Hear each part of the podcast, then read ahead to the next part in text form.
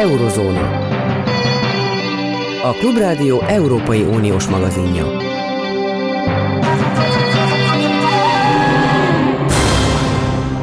Jó napot kívánok, Zentai Péter vagyok. Minden híradásban foglalkozunk Kínával, a Kína és az Egyesült Államok közötti viszony radikalizálódásával. Némely honlapokon, komoly honlapokon világszerte arról írnak címszavakban, hogy világháborús konfliktussá fajulhat mindaz, ami most Tajvan körül történik. Salád Gergely, a Pázmány Péter Katolikus Egyetem docense, autentikus Kína szakértő, és a sorok között is jól tud olvasni. Jó napot kívánok! Jó napot kívánok, üdvözlöm a hallgatókat! Ön hogy értékeli ezt a helyzetet? Hát régóta nem volt ilyen feszült a helyzet a tajvani szorosban, de azért szerintem okkal reménykedhetünk abban, hogy nem fog a helyzet eszkalálódni.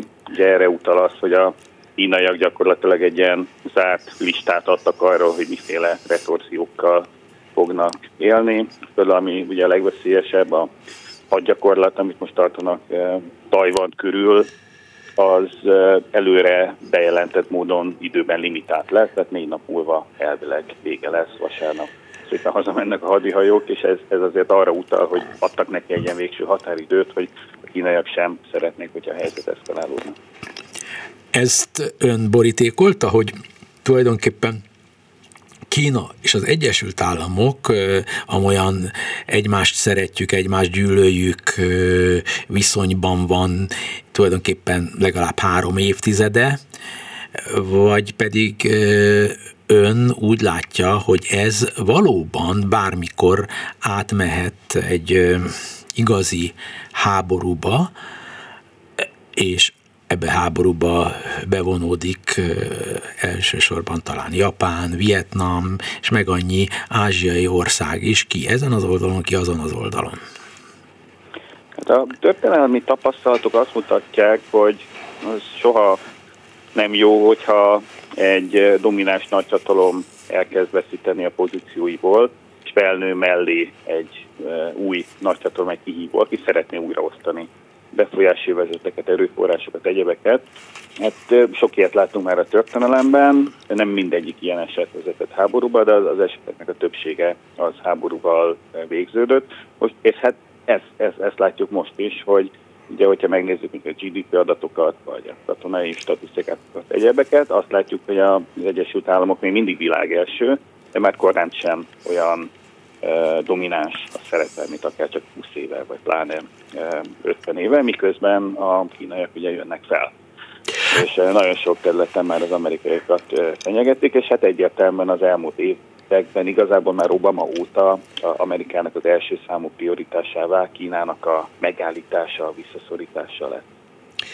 Leegyszerűsítetten jól mondom, hogy ez a konfliktus konkrétan arról szól, hogy Kína, a kínai népköztársaság saját területének tekinti Tajvant, az Egyesült Államok és a nyugati világ azonban ezt az egy Kína elméletet legfeljebb akkor fogadná el, ha Kína egy demokratikus ország lenne, illetőleg ha Kína nem viselkedne e, e, szinte, de nem jó szó, rablóként a világgazdaságban, miközben odahaza pedig e, e, anya oroszlánként védi a saját e, belső rendszerét, tehát azokat a szabadságokat nem adja meg másoknak, amit ő maga élvez másút.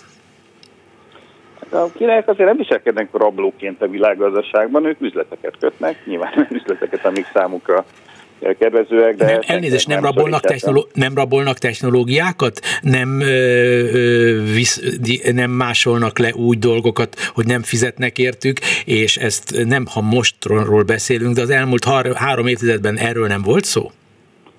Természetesen volt de ezzel mindenki tisztában volt, aki a kínaiakkal üzletel, tehát nyilvánvalóan senki nem volt naiv. Tehát nem hinném, hogy még a Volkswagen igazgató tanácsában, vagy a Coca-Cola igazgató tanácsában különösebben naív emberek ülnek, ők pontosan tudták, hogy a kínaiak át fogják így vagy úgy venni a technológiájukat, a know csak arra gondoltak, hogy rövid távú haszon az fontosabb számukra, meg a következő negyedéves profit, amit a kínai piacon realizálhatnak, mint a technológiájuknak a védelme. Tehát ez egy olyan gyakorlat volt, amivel mindenki tisztában volt, senkit nem zavart. Ezt csinálták egyébként korábban évtizedeken keresztül a japánok is, hogy se zavartak különösebben az amerikaiakat.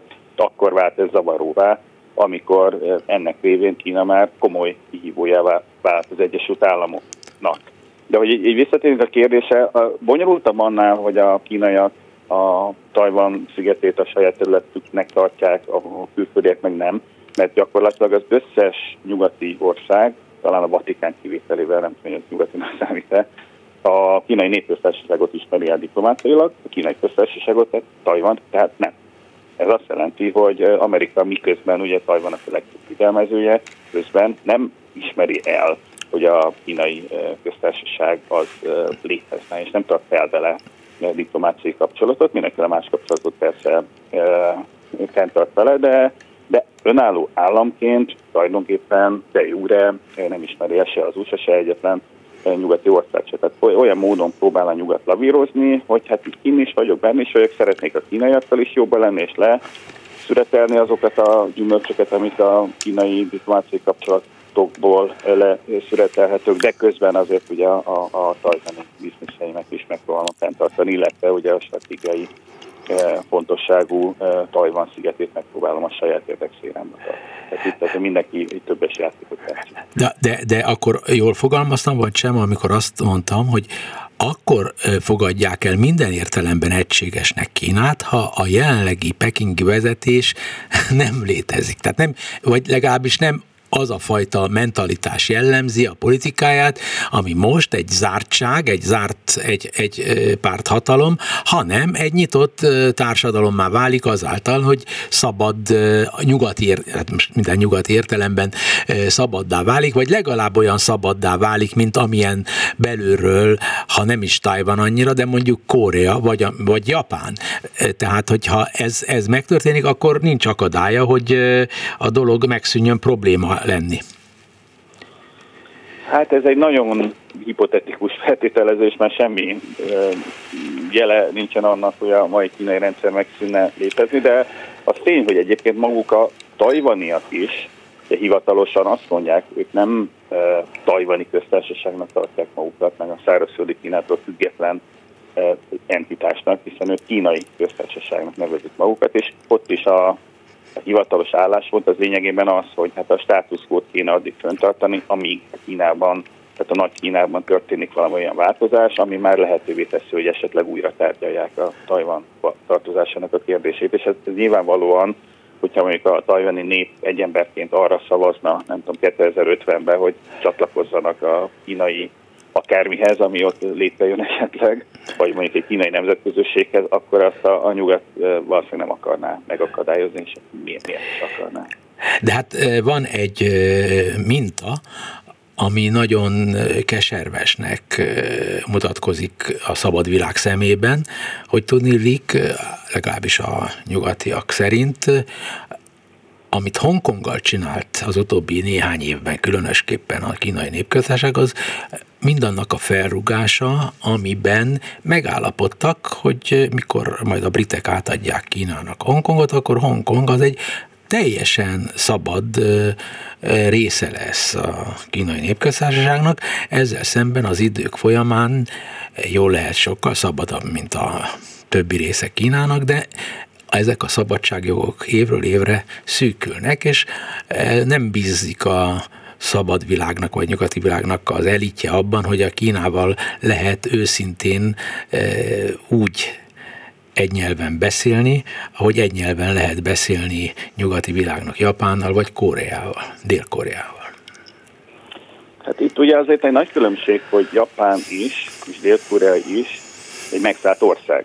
Tehát ezek nem teljesen szuverén országok, az Egyesült Államoknak a hat ereje az ott állomásodik a második világháború vége óta, Kínában meg nem, és hát nyilvánvalóan japán politikai rendszer a Kín, az amerikaiak alakították ki, hát ők mondták nekik tolva az alkotmányukat, de nyilván a, a dél-koreai politikai rendszer is óriási hatása volt az amerikai jelenlétének, Hát Kína ugye a saját útján járt. Kínát nem győzték le a, a második világháború, sőt, szövetségese volt az Egyesült Államoknak. És hát egy, persze egy teljesen más nyelvet beszél. Azt egyébként nem ígérte meg annak idején Kína, hogy Hongkong teljesen szabad lesz. Ugye azt ígérte meg, hogy ez egy ország két rendszer alapján 50 éven keresztül a sajátos gazdasági, társadalmi, politikai rendszerét megőrizheti. Hát ebből azért persze a kínaiak nyesegettek lefele bőven, elsősorban persze politikai szabadságjogból, tehát itt tényleg azt, azt lehet látni, hogy ha a kínaiak valamit ígérnek, akkor azt eléggé a saját szájízük szerint fogják azt az ígéretet értelmezni és végrehajtani a jövőben. Ez egyébként Tajvan számára egy nagyon fontos intőjel. Tehát az, hogy Tajvan ilyen még inkább félretette a, a Kínával kapcsolatos tehát ilyen pozitív érzelmei, és az, hogy mondjuk a legutóbbi választáson is az az elnök asszony nyert, aki ugye a, a függetlenség felett kacsingató pártnak a a jelölte, abban nagy szerepe volt a Hongkongi eseményeknek.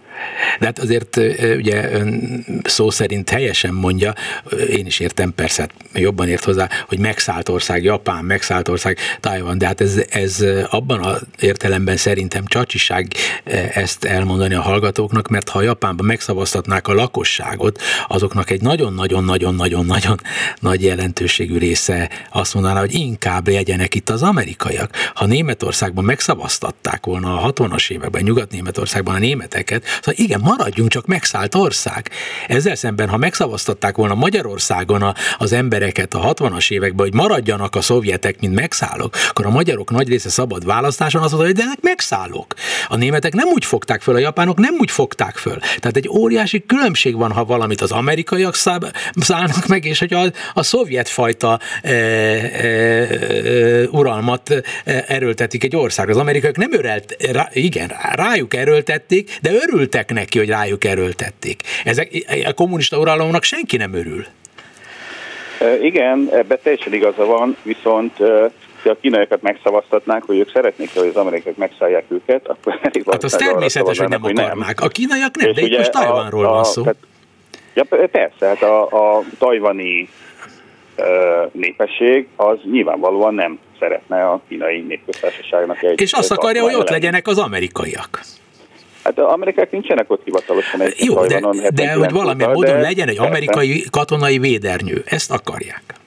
Teljesen egyértelmű, hogy ezt akarják, amit egyébként ők csak részben kapnak meg. Mert hogy az amerikaiak nem vállalnak egyértelmű biztonsági garanciát Tajvanra, ezt nevezik a stratégiai képértelműség politikájának 79 óta, tehát amióta megszakította a diplomáciai kapcsolatot USA Tajvannal, azóta nem hajlandóak az amerikaiak egyértelműen jelezni, hogy meddig mennének el Tajvan védelmében. Ezzel bizonytalanságba tartják a tajvaniakat is, meg a, a pekingi vezetőket is. Igen. Minden esetre most egy utolsó kérdés, rövid komplexum. Ukrajna egyik oldalon egy nagy háborús tűzfészek, konkrét háborúban és bármivé alakulhat. Ez a kínai dolog a jelek szerint azért nem ilyen egyszerűen alakulhat egy olyan háborúvá, ami nagyobb eséllyel alakulhat az ukrajnai helyzet. De kérdem én, most hogy látja? Kína akar-e valamiféleképpen összekötni az amerikaiaknak a nehézséget okozva. Ezt a tajvani dolgot, és az ukrán dolgot, hogy az amerikaiakat satuba fogjuk, és, és lát-e olyat, hogy a kínaiak együtt akarnának de facto működni az oroszokkal bármilyen területen, igazából, igazából, tehát stratégiailag? Hát itt nem a kínaiak, akik satuba fogják az amerikaiakat, Mert, az amerikaiak próbálják egyszerre csatuba fogni az oroszokat, meg a kínaiakat. Ugye ezt a jelenlegi válságot, ezt nem a kínaiak kezdeményezték, a, a, természetesen a kínaiak soha egy pillanatra se mondtak le Tajvanról, de per pillanat ezt a jelenlegi válságot, ezt az amerikaiaknak az a döntése okozta, hogy, oda, hogy egy picit meghúzgálják a kínai sárkánynak a bajszát, ugye a Pelózi látogatással. Tehát itt egy amerikai provokációról volt szó, ami nem is lehetett más következménye, mint egy ilyen kínai karcsöltetés. Tehát a, a kínaiak főleg idén alapvetően el vannak foglalva a saját őszi pártkongresszusokkal, óriási hatalmi harcok, meg alkudozások, meg küzdelmek mennek most Pekingben. A legkisebb dolga is nagyobb a kínai vezetőknek, mint hogy Tajvannak törődjenek, de most ugye persze ebbe bele lettek kényszerítve ebbe a, a helyzetbe. Uh, úgyhogy uh, ez nem az ő választásuk volt, ami természetesen nem azt jelenti, hogy adott esetben nem tudom, x év után jövőre, vagy akármikor nem kezdeményeznek egy ilyen helyzetet, de a, a, a, az orosz helyzetet ők nem akarták a tajvani helyzettel összekötni, már csak azért is, mert ugye az ukrajnai orosz, hát mondhatjuk azt, hogy kudarcok, mert, mert, mert ugye a villámháborús tervek nem sikerülnek, azok éppen, hogy intőjelet jelentenek a kínaiaknak, ezért nem olyan könnyű egy ilyen testvérinek népet vélt népet felszabadítani. Nagyon röviden okoskodom a kínaiak az elmúlt két évben folyamatosan növelték katonai aktivitásokat a dél-kínai tengeren, tiltakozott Japán, tiltakozott Dél-Korea, tiltakozott mindenki. Tehát én úgy gondolom, hogy a kínaiak folyamatosan provokálnak a, dél, dél, a, a kelet-ázsiai térségben. Az, hogy most a Pelosi asszony ezt csinálta, ez még külön most nem sokára már itt van a vonalban Nagy Gábor, eh, amerikai szemszögből is figyelni, elmondja majd nekünk ezt a részét, de én arra vagyok kíváncsi, hogy mivel, hogy Kína Kínának megvan azok az eszközei, hogy provokálják a nyugatot, és föl tudják fokozni ezt a provokációt azzal párhuzamosan, hogy az oroszok is provokálják a nyugatot, ha elfogadjuk azt, hogy egy orosz agresszió érte Ukrajnát. Az az alapvető kérdés, hogy Kína és Oroszország tud-e kínai szemszögből stratégiailag együttműködni a nyugat ellen, vagy akar-e? Önnek erre mi a válasza? A rövid válaszom az, hogy igen az, hogy tud-e, az, az egyértelmű, hogy igen. Az, hogy akar-e, az, az már nem olyan egyértelmű, mert erre ők tulajdonképpen rá lettek kényszerítve. Tehát tulajdonképpen az a nyugati nyomás, ami egyszerre éri a megerősödő Kínát és a viszonylag hanyatló Oroszországot, az egy össze nyomja a kínaiakat, és hát úgy döntöttek a kínaiak az oroszok, hogy félreteszik az esetleges konfliktus forrásaikat, és közösen fognak ellenállni a nyugatnak, miközben azért az önállóságokat mindketten próbálják megőrizni. Uh-huh. Értem, és sok fontos dolgot, amit sokunk nem tudott, el, megtudtunk Salád Gergelytől, a Pázmány Péter Katolikus Egyetem docensétől. Nagyon szépen köszönöm a viszonthallásra. Viszonthallásra. Nagy Gábor, szervusz, a HVG szervusz. Amerika szakértője vagy. Figyelted az utolsó mondatokat. Igen, Én, igen, ugye nem beszéltük ki a Pelosi asszonynak a látogatását, ehhez csak annyit előjáróban, hogy én olvastam, ahogy te is olvastál olyan e, elemzéseket, amelyek szerint Pelosi asszony saját szakárára cserekedett, a Fehérház nem akarta, hogy ő oda menjen, és ő ragaszkodott hozzá. Ezt elhihetjük azoknak, akik ezt írják, és mi az egészről a te narratívád? Én úgy gondolom, hogy elhihetjük, hiszen a New York Times külpolitikai kolumnistája Thomas Friedman is közvetlen látogatás előtt azt írta, hogy ez a jelenlegi helyzetben egy hiba, Nancy Pelosi-nak ragaszkodni ahhoz, hogy ő most elmenjen Tajvanra az ázsiai körültje keretében, ahol egyébként Szingapur, Dél-Korea és Japán is szerepel az állomások között, és az utolsó pillanatig lebegtette azt, hogy elmegy Tajvanra. Egyébként ezt áprilisban tervezte, csak közbeszólt, közbeszólt hogy koronavírusos lett, és mostanra ütemezték át ezt a látogatást, és az is igaz, amit felsoroltál, és erről az amerikai sajtó beszámolt, hogy ezt a demokraták jelentős része ellenezte, e, Joe Biden is azt tanácsolta, hogy ne menjen, Joe Biden nemzetbiztonsági főtanácsadója is azt tanácsolta, hogy ne menjen, a külügyminisztérium azt tanácsolta, hogy ne menjen, és a Pentagon is, ám Amerikában azért két dologra nagyon ügyelnek, az egyik a hatalmi ágak külön választása, vagyis Joe Biden nem mondja és nem is mondhatja azt a képviselőház elnökének, hogy ne tegyen meg bármit, vagy akár tegyen meg bármit, jelen esetben ne menjen el Tajvanra, a másik pedig, hogy miután leszállt Tajvanon, és kiderült, hogy Tajvanra megy, utána már az Egyesült Államok adminisztráció is teljes merszélességgel Pelosi mellé át gyakorlatilag feledve mindazt, amit addig mondott, és azt mondta, hogy igen, és az Egyesült Államok képviselőház elnökének joga van leszállni Tajvanon, akár szereti Kína, akár nem. Tehát ez a két dolog, ez mindenképpen hozzátendő ahhoz, hogy korábban nem szerették volna, hogy Pelosi oda menjen. Igen, én most ünnepelem az amerikai demokráciát, lehet, hogy egyedül vagyok, de nagyon hitelesek a te szavaid, és lehet, hogy most nem érzed azt, meg sokan nem érzik azt, de azt, hogy itt és most láttuk a szemünk előtt, hogy hogy működik a hatalmi ágaknak a szétválasztása.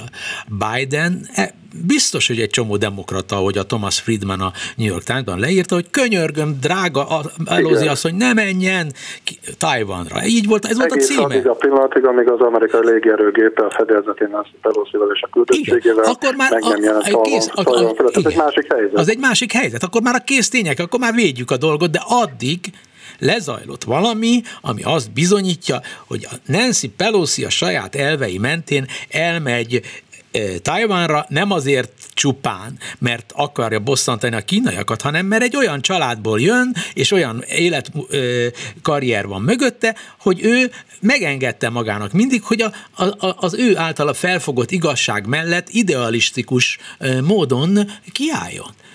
E, hát valójában... két dolgot hozzátennék, az Igen. egyik, hogy az idealisztikus mellé, hogy Pelosi Tiananmen után is elment Kínába, és akkor is kiállt a demokrácia mellett 89-ben.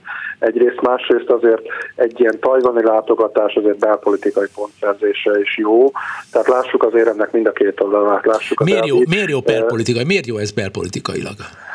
Mert a demokraták mutatják azt, hogy ők aktívak, és Pelosi mutatja a demokrata párt, ha úgy tetszik, liberális szárnyának azt, hogy ő külpolitikailag aktív, és ez, ez a, ezt hívják úgy, hogy értékalapú külpolitika, ami nem feltétlenül mindig érvényesül a, a, a nagyhatalmak körében, elég Bidennek a, a szaudi kapcsolataira, vagy illetve hát a, az, hogy körüludvarolja a szaudi rezsimet, hogy kapjon olajat. Tehát ez ezúttal annak a demonstrációnak, demonstrációjának számított, hogy igenis a demokraták körében van egy értékalapú külpolitika, amelynek része az, hogy akkor is elmegy a demokrata házelnök Tajvanra, hogyha azért Kína karcsörtet.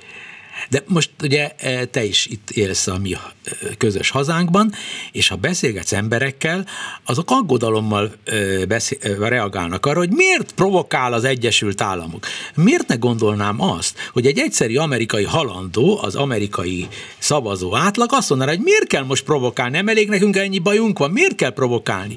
Én, én ezt nem látom, én nem látom be, hogy mi ebben a, az érdek, tehát értékalapot mondasz, de, de hogy miért lenne ez jó a demokratáknak? Hát enélkül, hát emiatt nem lesz a, a félidős választáson demokrata győzelem. Nem, emiatt nem, ez főleg ez nem. a Pelosi személyiséghez is tartozik, Személy, hogy egy régi Kína, Kína egyekben egy régi héja is demonstrálni akarta, hogy, Igen. az. De, de ettől függetlenül mondom, ez, ez pársemlegesen mondom, hogy egyik politikusnál sem szabad elfelejteni azt a politikai számítást, ami, amiben ő magát jól akarja megmutatni. Ez is egy morzsája a résznek, ne erre tegyük a hangsúlyt. Hát jó, egyetértünk, persze, nem is vitatkozom teljesen, csak én elmondom azt, hogy, hogy én a saját gondolkodásom szerint nem vagyok amerikai, azt gondolom, hogy ez a hölgy csupán a magamfajta ilyen idealista, demokrata gondolkodású embereknek jót, jót tett, de mi nagyon-nagyon piciny kisebbségben vagyunk, nem kell nekem tetszenie Melózinak, az amerikai népnek kell, és én nekem az az elnyomásom, hogy ő merte magasabb színvonalat helyezni magát, magát, ahogy például Csíni asszony a republikánusoknál biztos bukni fog, holott eközben jót tett az Egyesült Államoknak azzal, hogy leleplezte Trumpot, nem? vannak, ér, vannak, ér, vannak, ér, vannak olyan emberek, akik ősz, ő, őszintén harcolnak az igazságért, amit gondolnak. Hát Liz Cheney-hez tegyük hozzá, hogy ő még 2020-ban is Donald Trumpra szavazott. Akkor még igen. És a, a kapitólium ostroma fordította meg. A véleményét, és akkor vélte úgy, amit azóta a január 6-ai eseményeket vizsgáló képviselőházi bizottság alelnökeként, két republikánus van a 90-es bizottságban, ő az egyik, és ezt elvállalta a párti rosszallása ellenére. Valóban azt mondta, hogy Donald Trump az a politikus, akit még egyszer nem szabad a hatalom közepére, közelébe engedni, mert veszélyes az amerikai alkotmány és az amerikai demokratikus berendezkedésre. Ezt ő elmondta, ennek lesz valóban az a következménye, amire te utaltál, hogy augusztus 16-án tartják a az előválasztást Wyomingban, amelyik 70%-os többséggel szavazott 2020-ban Donald Trumpra. És most el egyetlen, fogja veszíteni ez a Egyetlen hölgy. képviselői mandátuma van, mert egy kicsi állam, és el fogja veszíteni, óriási többséggel vezet előtte a kutatásokban. Körülbelül kétharmad, egyharmad az arány Jó. a trumpista jelölt. Most egy pillanatra kérem türelmedet, folytatjuk a beszélgetést. Eurozóna. A Klubrádió Európai Uniós magazinja.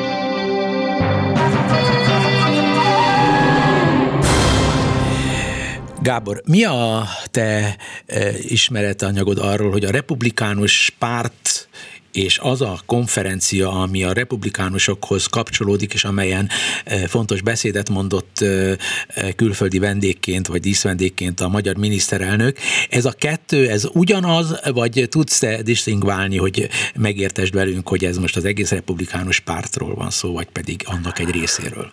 Hát ezt a szípeket és magát ezt a konzervatív republikánus fórumot, ezt annak idején még a 70-es években Ronald Reagan indította útjára, pontosabban vele indították útjára, tehát ennek van egy olyan múltja, aminek az íve Ronald Reagan-től Donald Trumpig vezet, most nem akarnak különbséget ecsetelni, mert nem erről van igen, nem. két politikus között, de ez mindenképpen egy olyasfajta esemény, amire figyel Amerika, részben azért, mert az utóbbi időben egyre nagyobb jelentőséget kapott, és részben azért, mert jönnek az általad is emlegetett félidős választások, és mivel a republikánusoknak körülbelül a felmérések szerint körülbelül a 80%-a támogatja Trumpot, illetve a Trump irányvonalat, ezért nagyon fontos az, hogy most a novemberi félidős választások előtt egy ilyen konferencián mi hangzik el, kiszólal föl. Tehát ebben, a, ebben az értelemben igaz az, amit a bevezető mondatban mondtál, hogy Orbán Viktor egy kitüntetett szerepet kapott, hiszen rögtön azután, hogy a,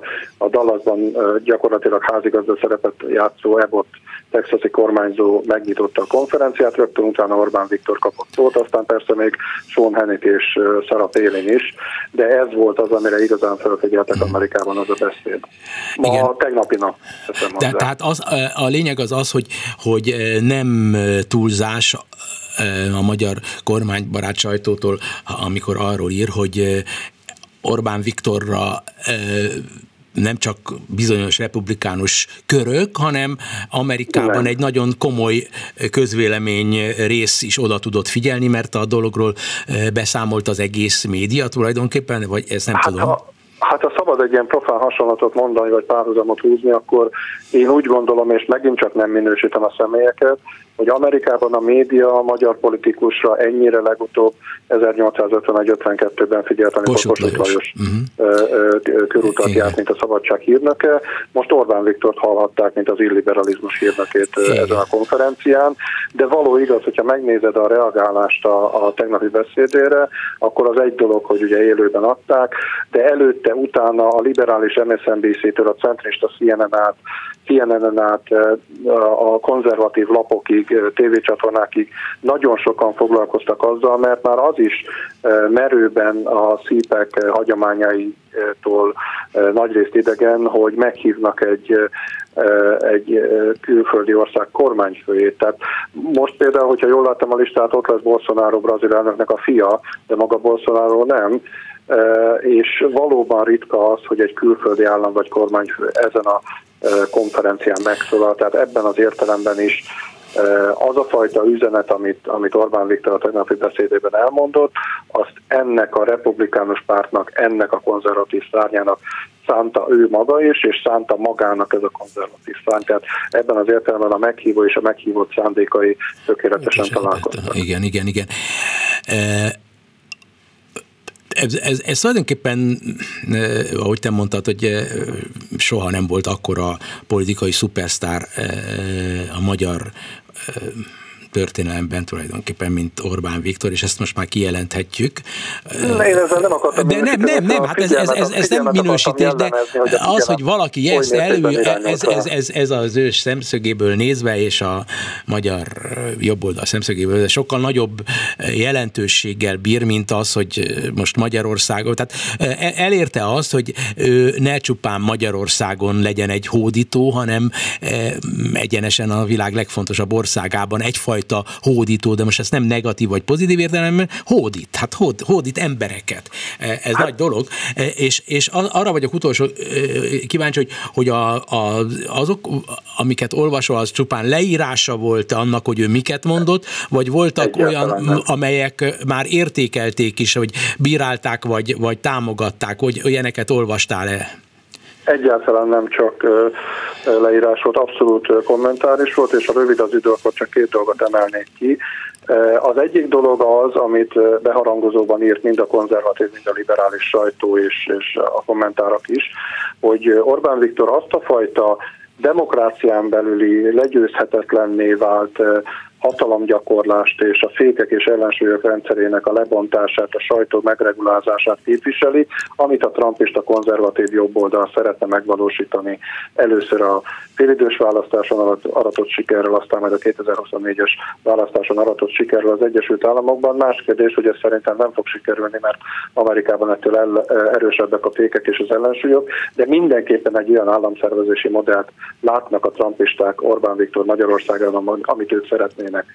A másik dolog, amit megemlítenék, ha még erre van idő, a New York Times idézi Kim Lane Sepelét, a, az Orbánt jól ismerő és régóta bíráló politológust, aki azt mondta, hogy az egészen példátlan, hogy, és bizarr, hogy a, egy külföldi állam kormányfője az elmegy és egy ellenzéki pártnak felajánlja a segítségét gyakorlatilag a beszédében azzal a fennálló amerikai kormányjal szemben, és nem Amerikának ajánlja fel Magyarország szövetségét bármilyen közös ellenséggel szemben. Kim, Kim például ezt tartotta fontosnak megemlíteni. Tehát széles skálán fogsz olvasni, hallani és látni reakciókat erre a beszédre, de mindez azt mutatja, hogy hullámokat vert de hát, minősítsük bárminél ennek a beszédet, vagy magát Orbán Viktor. Persze, hát e- ez, ez nem szégyen, hogy ezt kimondani, hogy, hogy, hogy egyfajta ilyen, e, át, e, tehát ilyen nemesebb értelemben, de nem pozitív vagy negatív nemesebb értelemben, ez egy forradalmi dolog. Hát, hát tényleg, hát hol volt még olyan, hogy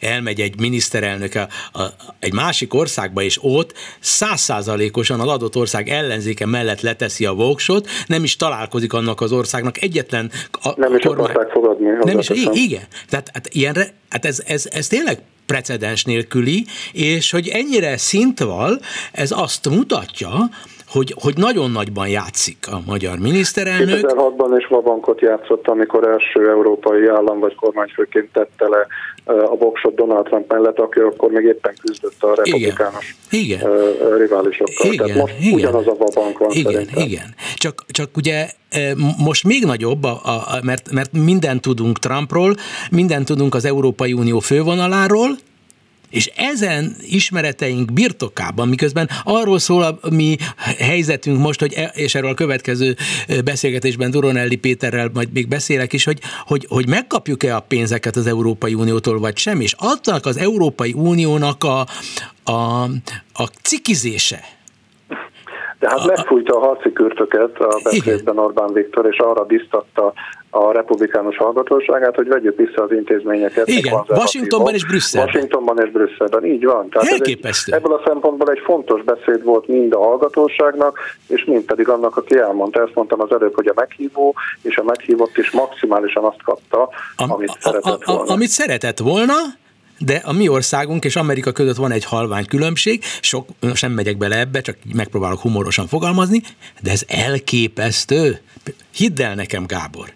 Ez fantasztikus. Hát ez azt jelenti, hogy képes föláldozni most már egyre inkább az Európai Uniós tagságunkat, még ha ezzel a megfogalmazással biztos nem fogsz egyetérteni, és biztos a legtöbben nem értenek egyet, de én ezt így, így látom potenciálisan.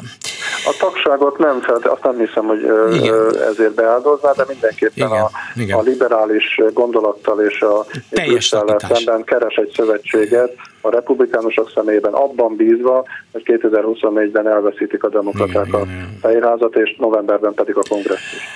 Nagy Gábor, nagyon szépen köszönöm, nagyon érdekes volt. a HVK vezető munkatársát hallottuk. És ismert, eh, akkor, hogy már bekonferáltam, Duronelli Péter, régóta ismerjük egymást, szabad tegeznünk egymást. Szervusz, szervusz Péter.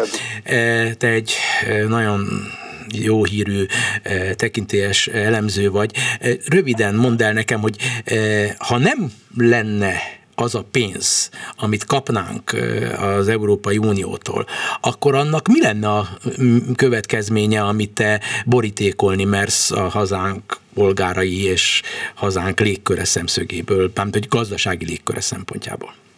Igen, itt a, a legfontosabb, talán igen, a legfontosabb rész, hogy, hogy ez, ez egy olyan pénz, ami elvileg járna.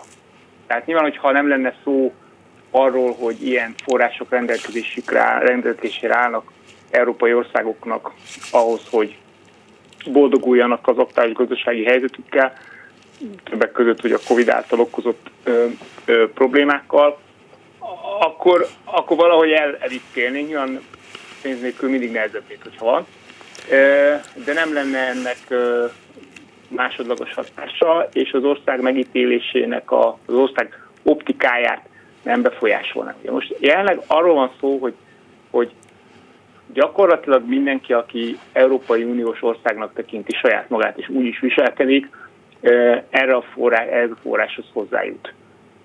Ha Magyarország ezt a létező forrást nem kapja meg, azzal egy kivételes helyzetbe kerül, egy kivételes megítélés alá kerül, és nem csak azt kockáztatja, hogy a gazdasági növekedését, az életszínvonalát fenyegeti veszély, hanem, hanem azt is, hogy a megítélése romlik drasztikusan, méghozzá azért, mert nagyon úgy tűnik, hogy nem, hogy nem azért nem kapjuk azt a pénzt, mert bizonyos dolgokat nem csinálunk meg, hanem azért nem kapnánk meg a pénzt, mert ezeket a forrásokat, mert hogy aktíven dolgozunk azon, hogy nehogy véletlenül Magyarország hozzájusson. Tehát, hogy igazából ez az optika kívülről, tehát, hogy valami olyan helyzetben van a magyar politika, a magyar kormány, hogy aktívan kell dolgoznia, és dolgozik is, hajlandó is azon dolgozni, hogy ez a pénz nehogy véletlenül eljusson Magyarországra. Most jelenleg ez így néz ki. Mi a ráció? Mi a, a gazdasági ráció, vagy itt csupán politikáról van szó, ami, amit nem tudsz elemezni, vagy nem a te feladatod, hogy elemezzél? Lassan eljutottunk oda, hogy egyébként aki már gazdasági, tehát makrogazdasági folyamatokat akar elemezni, akár Magyarországon, akár a a, a nemzetközi gazdaságban nem tekinthetünk el attól, hogy, hogy, hogy geopolitikai kontextusba is helyezzük a, a, az adott kérdést. Ez ugye kicsit nehézkes, mert a legtöbb gazdaság elemző egyébként nem politikai elemző és nem geopolitikai elemző, de muszáj erre is figyelnünk. Nagyon úgy tűnik, hogy a, a magyar kormány ez egy olyan utat választott magának, és egy olyan útba kényszerült, amelyek igazából arról szólnak, hogy hogyan próbálja Magyarország részéről fellazítani, vagy felszakítani a kapcsolatait a keresztény nyugattal. Igen. Most jelenleg ezt látjuk. Mit kezdjünk mi, polgárok, mert mint egy sorstalanságban érezem a mi népünket, mert nincs ebben már, nem tudja a saját sorsát legfeljebb úgy tudja alakítani, hogy lelép az országból, vagy itthon marad, vagy a gyerekeit kiküldi, vagy itt marad, mert nem, mert amit te szerintem nem megalap, nagyon is megalapozottan, sokkal nagyobb tudással, mint az enyém mondasz, az azt jelzi, hogy, hogy ki vagyunk téve váratlanságoknak és kilátásoknak, belátástalan, pontosabban beláthatatlan dolgoknak.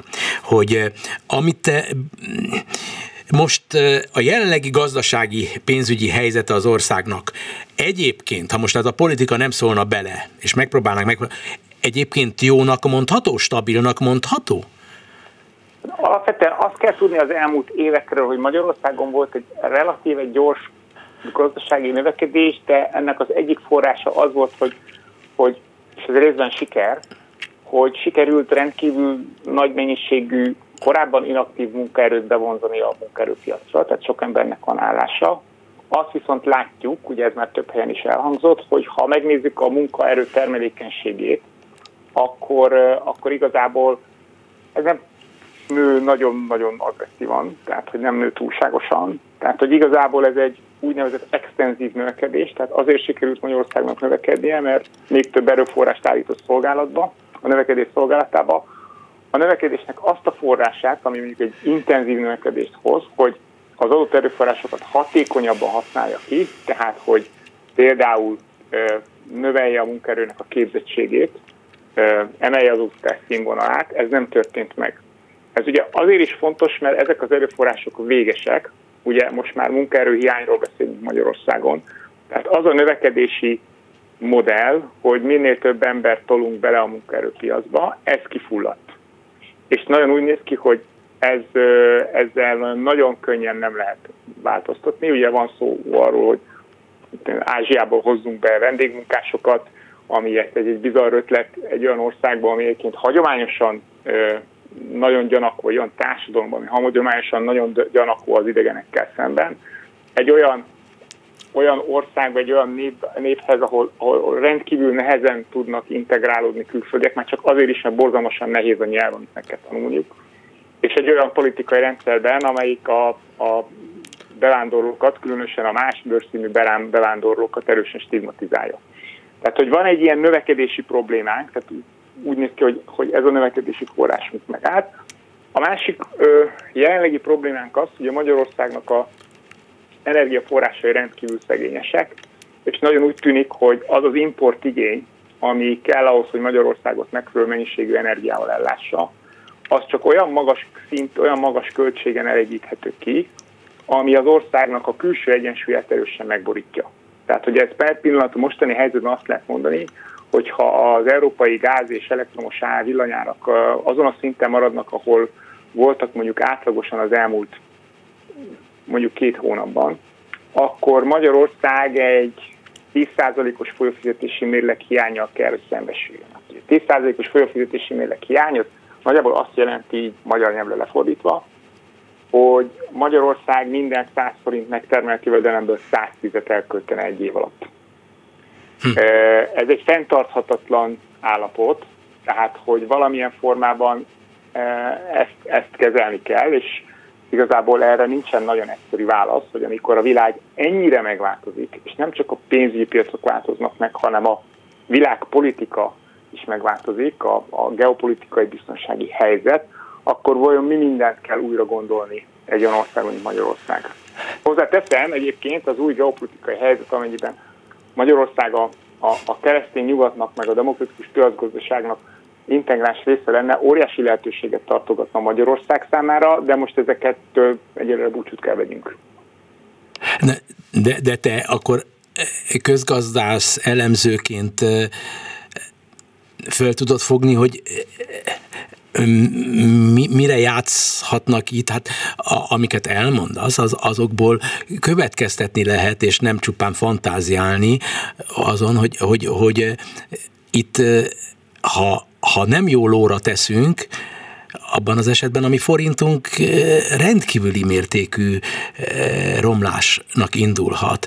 A, a, az egész nemzetközi gazdasági kapcsolatrendszerünkben rendkívüli törések lehetnek. Ha a politikai oldalról nézzük a dolgot, ha kiéleződik a keresztény nyugattal a kapcsolatunk, akkor azok a nagy multik, amelyekre tudnak hatni az anyaországoknak a Magyarországgal élesen szembe kerülhető, vagy kerülő kormányai, szintén óvatosabbak lesznek. Tehát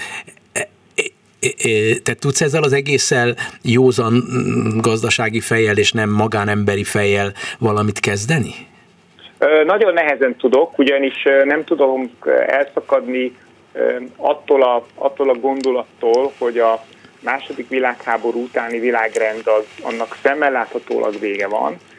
Annak a gazdasági és politikai világrendnek, ami meghatározta az elmúlt 30 évet, nevezetesen hogy a világgazdaságnak az országai egyre inkább egy, egy darab integrált termelési láncot alkotnak, és hatékonyan, hatékonyan, hatékonyan működnek együtt, és többé-kevésbé surlódásmentesen működnek együtt, és mindig új és új kapacitások bírnak bekapcsolódni különböző fejlődő országok részéről a nemzetközi munkamegosztásba, ennek vége van.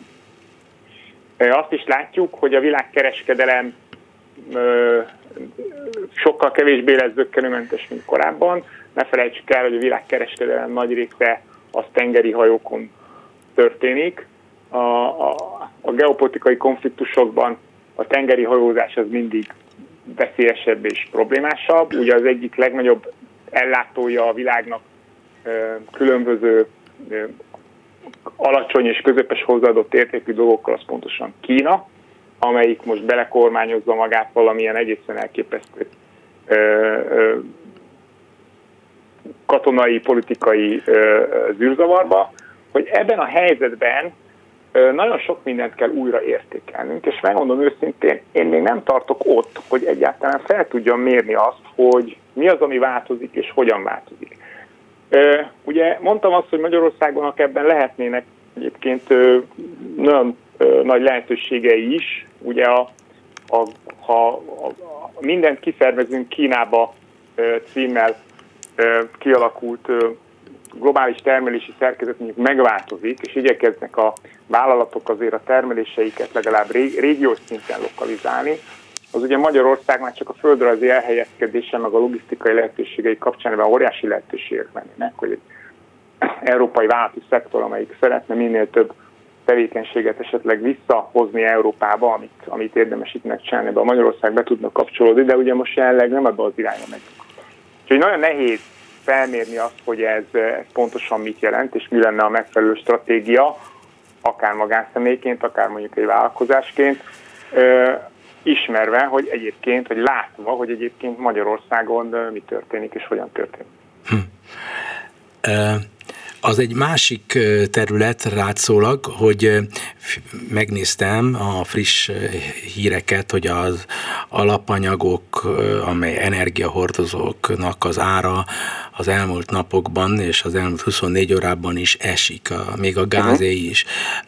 Tehát ezt, ezt viszont nem magánemberként, hanem közgazdászként Igen. el tudod magyarázni, hogy mi, mi, miközben ez az éget, ez a válság, politikai, gazdaság, mindenféle pénzügyi válság, Tajvan, Ukrajna, stb., és mégis esnek. Ez akkor mivel magyarázható? Hát jellemzően egyébként a nyersanyagárak, és így a földgáztól, az európai földgáztól kicsit tekintsük el, mert ez egy speciális nyersanyag, leginkább azért, mert ugye igazából néhány tényleg nagyon kevés cső vezetéken keresztül jut el a kevés termelőtől a sok fogyasztóhoz, tehát ez egy különleges piac. De az összes többit, ha megnézzük, azok ugye nagyon erősen függnek attól, hogy milyen gazdasági konjunktúra van a világban, és az, hogy a nyersanyagárak esnek, beleértve az olajat is, de itt igazából sokkal izgalmasabbak mondjuk az ipari fémeknek a, az áralakulása, az azt sugalja, hogy ezekre a kereslet az egészen komolyan esik vissza. Azért is érdekes az áresés, mert egyébként a nyersanyag piacot az elmúlt 10 évben, 11 néhány évben a 2008-2009-es nagy pénzügyi krízis követően igazából egy nagyon alacsony beruházási aktivitás jellemezte. Tehát nem lehet azt mondani, hogy ezeknek a termékeknek a kínálata olyan drasztikusan emelkedett volna az elmúlt tíz évben. Ez nem így volt a válság, a múltkori válságban, mert a 2000-es évek elején nagyon komoly beruházások mentek a nyersanyag kitermelésbe, tehát a kínálat nagyon erősen nőtt, nyilvánvalóan akkor jött a válság, és a keresett visszaesés az, az, ott akkor is áresést okozott. De most úgy esnek az árak, hogy igazából a, a világ, mondjuk azt, hogy a kitermelő szektor, tehát a jelentős nagy bánya, nemzetközi bányavállalatok nem, nem jellemezte egy olyan agresszív beruházás, mint beruházási hajlam, mint mondjuk 15-20 évvel ezelőtt. Tehát az, hogy ilyen, eset, ilyen háttérrel látjuk ezt a nyersanyag áresést, ez azt jelenti, hogy komoly kereslet visszaesés van, és ez egy nagyon komoly recessziós jel.